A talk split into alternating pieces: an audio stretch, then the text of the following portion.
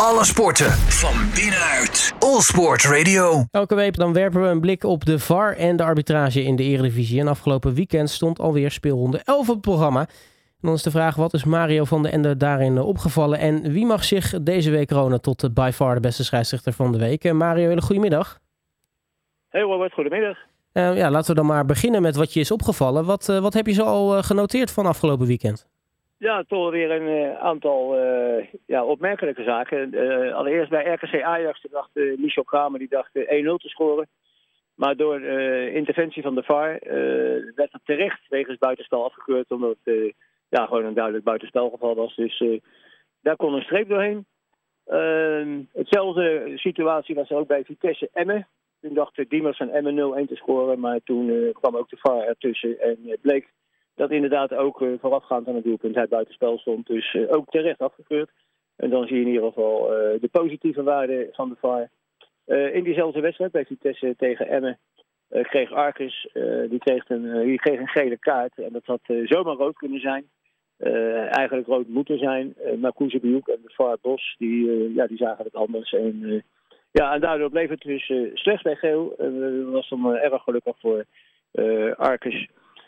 Dan, wat mij ook opviel was dat er twee hensbalsituaties in twee verschillende wedstrijden. Allereerst bij Groningen PSV, toen de verdediger Max, die kreeg een bal tegen zijn. Hichler die liet nog even zijn vaart dieper in kijken en die besloten tot geen hensbal.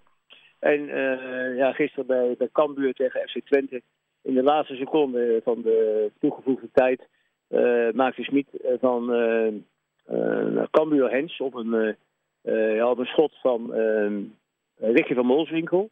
En ja, die bal die kwam wel tegen de arm aan, maar ja, hij werd van zo dichtbij ingeschoten en er was van opzet totaal geen sprake meer. En, maar ja, goed, dat, dat stond vroeger in de regels en dat hebben ze allemaal geschrapt. En ja, tegenwoordig is het dus zo, als de hand van de arm is, ja, dan, dan is het hens. Maar ik denk dat het de hoogste tijd wordt als je dan deze twee situaties met elkaar vergelijkt. En de ene geeft wel een strafschop en de andere niet. Ja, dan, dan denk ik dat de IFAB, dat is de organisatie, de internationale organisatie, die over de spelregels gaat samen met de FIFA, ja, toch uh, deze hensbalregel is, uh, ja, snel aan een revisie gaat, gaat onderwerpen. En had het net over Cambuur Twente. Dat was ook een situatie dat de doelman van Cambuur, Virginia, ja, als een kamikaze-piloot bij een voorzet zijn doel uitkwam. En ja, Ricky van Bolswinkel in zijn, ja, zijn, zijn aanval meenam en torpedeerde. In mijn optiek was dat gewoon een strafschop waard. Maar ja, de scheidsrechter en VAR vonden dat waarschijnlijk ook gewoon een niemandalletje. Dat ze daar geen aandacht aan besteden.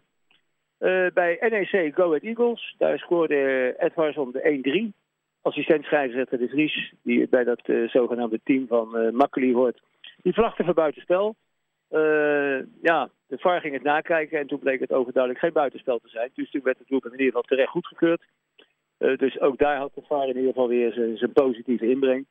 En gisteravond laat, uh, ik weet nog steeds niet wie je daarmee dient, dan wedstrijd om acht uur te spelen, maar dat is een andere, andere discussie. Maar Volendam Herenveen, daar scoorde Muren 1-0 en wat ik net al zei, dat drie keer de VAR ingreep bij buitenspel. Ook hier bleek gewoon dat hij buitenspel stond. Dus ook hier een terechte VAR ingreep. En moest er voor Volendam helaas een streep door die 1-0.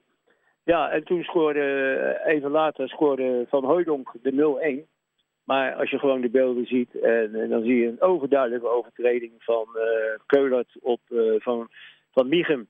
Vlak vooraf gaan en een enorme duw in zijn rug, waardoor de bal via de Volendam-speler bij Van Hooydonk terechtkomt die inkopte. En dat is voor mij onbegrijpelijk dat uh, scheidsrechter uh, Van der Graaf uh, en ook de dienstdoende VAR ja, niet ingrepen. Dat, dat zijn voor mij situaties dat juist de VAR in kan grijpen. En dan had dat doelpunt absoluut ja, niet geteld.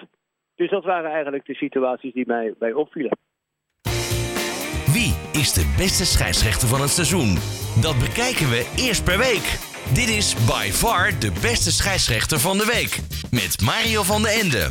Ja, en dan als we de dingen hebben gehad die jou opgevallen zijn, eh, kijken we natuurlijk altijd even naar uh, nou ja, onze lijstje van by far de beste scheidsrechter van de week. Ja, en wie is nou eigenlijk de beste scheidsrechter voor speelronde 11, uh, Mario? Ja, dat waren, uh, het was een kwartet hè, dit, uh, dit weekend. Dat, uh, over de alge, algemene lijn werd, werd er redelijk tot, ja, tot, tot, tot goed gefloten. En ik, ja, vier scheiden, ik heb ze even niet. heb jij, als het goed is, heb jij ze wel op je, op je bureau liggen? Ja, klopt. Ja. Je hebt Manschot, Lindhout, Makkeli en Hichler benoemd tot by far de beste scheidsrechter van de week. Ja, nou ja, goed. Oké, dus dan, nou ja, die kunnen dan met z'n viertjes even trots bij het koffieapparaat kunnen ze even staan met de borst vooruit. Dat zit deze week, maar ja, het, het, kan snel weer verkeren, want je bent altijd zo goed als je laatste wedstrijd. Maar het was in ieder geval een viertal wat, wat er deze, deze week gewoon positief bovenaan sprong. Nou, een uh, blij kwartet dus, die bij far de beste scheidsrechter van de week is geworden. Mario, jij bent komende vrijdag natuurlijk weer bij ons. vertel, wat, wat gaat er dit keer gebeuren in Bloed, Zweet en Tranen? Ja, vrijdag is bloed, zweet en tranen. En ja, de beste tafeltennisser die Nederland ooit heeft voorgebracht, Bettine Vriesikoop, is aan onze gast. Uh, ga ik een uur mee in gesprek. Zij heeft ook weer een interessante muziekkeuze uh, ja, voor ons uh, gekozen. Dus wat dat betreft denk ik gewoon dat het een leuk gesprek is. En een intrigerende sportvrouw die ongetwijfeld wat te vertellen heeft. Nou, daar gaan we met ge, gezwinde spanning naar, naartoe leven. Mario, mag ik je hartelijk danken weer voor je tijd en tot vrijdag. Tot vrijdag, Robert. Dit is by far de beste scheidsrechter van de week. All Sports Radio.